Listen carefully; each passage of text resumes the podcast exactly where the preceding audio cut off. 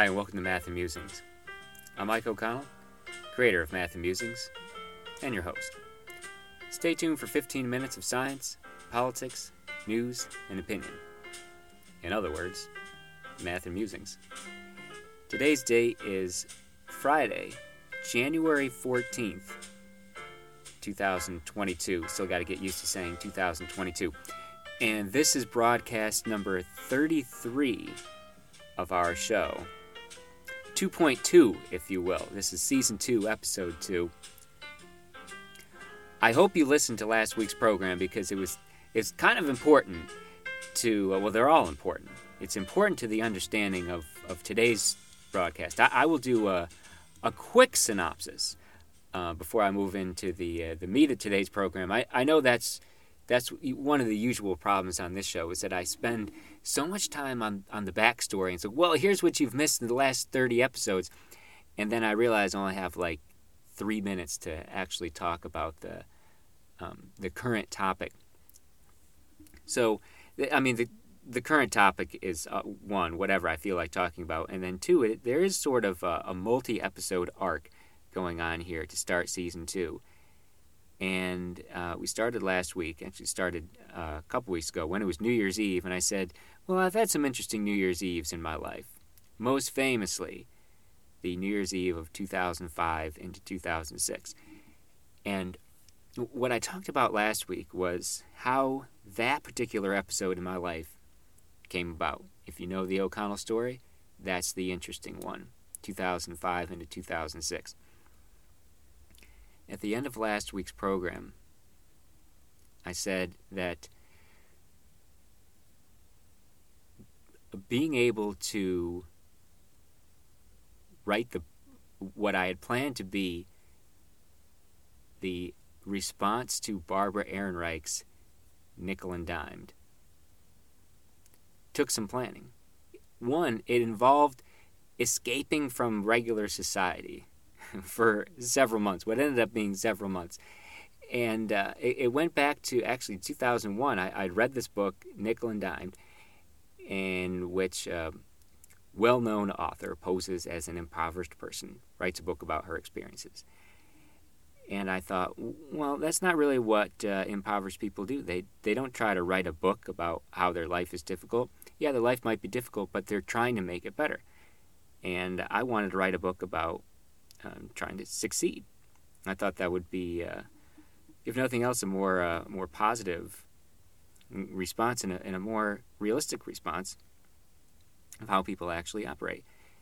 And from two thousand one, when I first got this idea, until two thousand five, when I actually did it, I told very few people about my plan because I didn't want anyone else to steal my idea. I always had this worry that if I told people about the idea or advertised my journey in any way, someone else was going to steal my idea and, uh, you know, it was going to be like the, the second person to walk on the moon, or like the, the second person to scale Mount Everest, like the second person to, to sail across the ocean blue. No one's going to remember that person, right? I, you want to be first.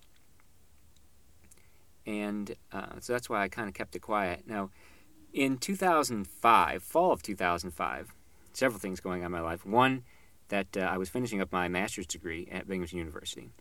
I was also running for Binghamton City Council, a seat on Binghamton City Council, and helping out a friend of mine run for mayor of Binghamton. Now, neither one of those elections turned out as I had planned. Neither one of us won. Uh, but it did free me up uh, for undertaking this other journey. I knew I was having one good thing happen or another. Either uh, I or a friend of mine was going to be in government, well, that'd give me something to do for the next four years, or I was going to uh, be able to undertake this uh, book writing journey. And it uh, it began on New Year's Eve, two thousand five. My band, one of my groups, at the time, there were really only two bands, right? My peop- my bands and other people's bands. This is one of my bands. My quartet, my jazz quartet, was playing in a club that no longer exists in Binghamton. It was called On Q, like O N space the letter Q, which I thought was a, a clever title, almost as clever as my own title of when I recorded a live album there called Live and On Q, like Live in On Q or Live and On Q, which I thought was very clever. That club closed within a year of my playing there, New Year's Eve two thousand five. So as a matter of fact, it was the only New Year's Eve ever celebrated at On Q. That was Mike O'Connell Quartet, December thirty-first, two thousand five. It was a Saturday night. And uh, that evening I had my uh, my jazz quartet, and um, I also had a friend of mine uh, sitting in on uh, on guitars. We actually had um, five people involved, um, never, more, never more than four at a time, hence the quartet. And uh, we played from nine to one that evening. And uh, the plan was to take the money I made that day to start out my new adventure. I can't remember uh, how much money Barbara Ehrenreich, in writing her book, gave herself to start. I remember it being way too much. Like, I could easily look this up. But she either gave herself a, a thousand dollars or a couple thousand dollars, and I remember thinking to myself, like, well, geez, just just take that. Don't worry about getting a job. Just just take that money. You could live on that for a month. Just live someplace cheap. Uh, I just wanted to take the money I made that one day and then deposit myself somewhere else in the world and start a new life. That was the plan. And uh, it was going to start right after our gig. Like, I brought my stuff home, and then uh, after, uh, you know, hanging out with my friends a little bit, I didn't really feel like going to bed. Uh, talked to my friends for a little bit until about uh, daybreak or so, hanging out at what was known as uh, the Vanguard Mansion. Said goodbye to my friends, locked the door to my house, and uh, walked down to the bus station. I had the clothes I was wearing that day. I was still wearing, like, what I wore to the gig. I had a black suit and a blue tie, I remember it, and, uh, and a, a trench coat. That's what I wore down to the bus station. And the, the cash, cash I had on me that that I made that day, I took a driver's license, and that was it. And that's what I took with me. Walked down to the bus station. This was about uh, five or six in the morning.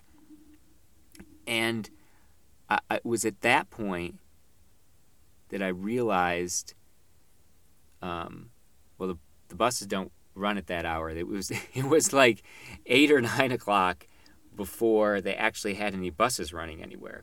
So I got to cool my heels at, at the bus station for a while, downtown Binghamton. Back then it was just Greyhound. Uh, now it's... Uh, It's called something like the Maurice Hinchey Memorial Bus and uh, you know Bus Depot or, or something. It, it's named after our uh, former congressman who has since passed away. But it was just the Greyhound station, and I got to wait there for a while. And I, I don't even remember what time uh, we left, but I was pretty exhausted by the time I uh, got on the bus. I didn't have to worry about my luggage or anything. Didn't have anything with me, and uh, I just took the. The first bus out of there.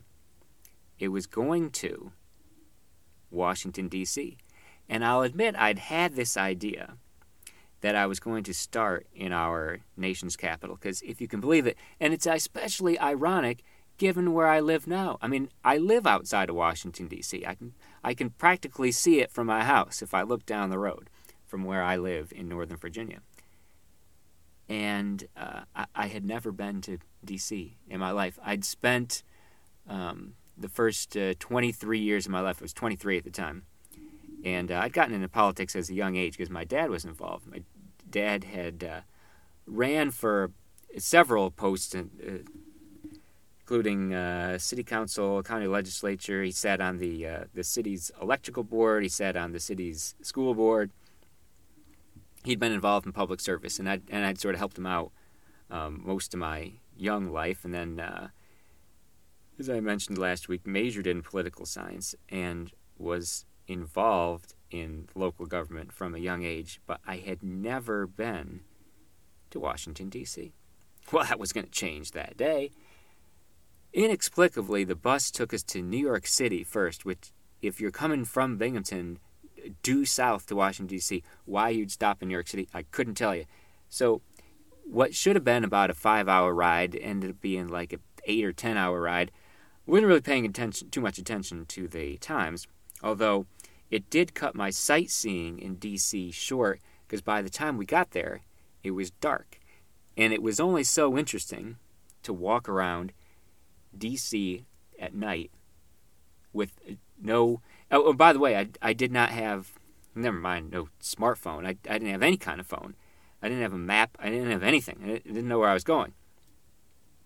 Now I can barely get around, but at least I can look at my phone. That day, I, I literally had nothing. Um, and I, I've tried many times since then to sort of retrace my steps.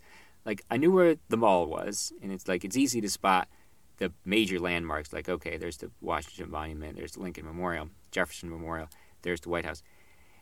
And uh, I remember walking around that, that night, because I had no place to go, um, crossing uh, Key Bridge, I guess, into Georgetown, and remembering, or thinking to myself that, well, one day I will come back here, because I knew this wasn't going to be the end. Like, this wasn't the rest of my life. One day I was going to come back here and uh, involve myself in the the cool Georgetown scene of uh, people partying and, you know, the, the classy parties of Georgetown going on. And um, I'm happy to say I, I do do that now. Sometimes I even get to play the piano and, and get paid to do those kinds of things. At the time, though, not looking really to spend any money, and I didn't know anyone. Well, it was just a restless night on the uh, streets of Washington, D C Not my finest moment. Uh, really more scary than anything. Uh, that's how the journey started, though. And I remember it being cold. And I thought to myself, wait a minute, I'm spending a lot of my time outdoors here. Uh, I want to go someplace further south. Hence my heading back to the bus station and looking for a ticket to the first southern city that popped up. As I was looking to uh, get out of town, this would now be the morning of January second. And I remember the bus ticket being expensive. Like, it was, I can't remember exactly how much it was, and I don't remember exactly how much money I had on me. Uh, but I remember being a big chunk of what I had left just to get out of town and come south. And the place I ended up was Raleigh, North Carolina. And the bus deposited me across the street from a Days Inn hotel, which was cheap. That one I remember. That was only like fifty bucks to stay there. Not the nicest hotel I've ever been in. But uh, at that point, whereas just exhausted and happy to stay anywhere, uh, that was a beautiful thing, getting to stay at the Days Inn, where I still have... I took mementos everywhere uh, I went. I still have the pen I took from the Days Inn that night as I was starting to write write my book. I even bought, I remember, oh, in D C I bought a little, like, notepad at the C V S, and I started to uh, to write the book. That evening at the Days Inn, proof that not everything went perfectly, I also watched uh, my beloved Fighting Irish of Notre Dame lose to Ohio State and got housed by Ohio State in the uh, Fiesta Bowl. Ironic because they, they lose again in the uh, Fiesta Bowl this year in terribly dramatic fashion to another uh, O S U with the Oklahoma State. Funny how life repeats itself. Notre Dame losing in the Fiesta Bowl. But that was uh, that was the one I saw on, uh, let's see, that would have been January second, two thousand six, in Charlie Weiss era, to finish the season nine and three. Next year, the following year, I would go to a game at Notre Dame Stadium when Charlie said nine and three is not good enough. Anyway, ladies and gentlemen, I, I hope you've enjoyed today's program. You'll tune in next week to hear about my- more about my journeys. My name is Mike O'Connell. You've been listening to Math and Musings. For more information or to contact, go to mike o'connell j r dot com.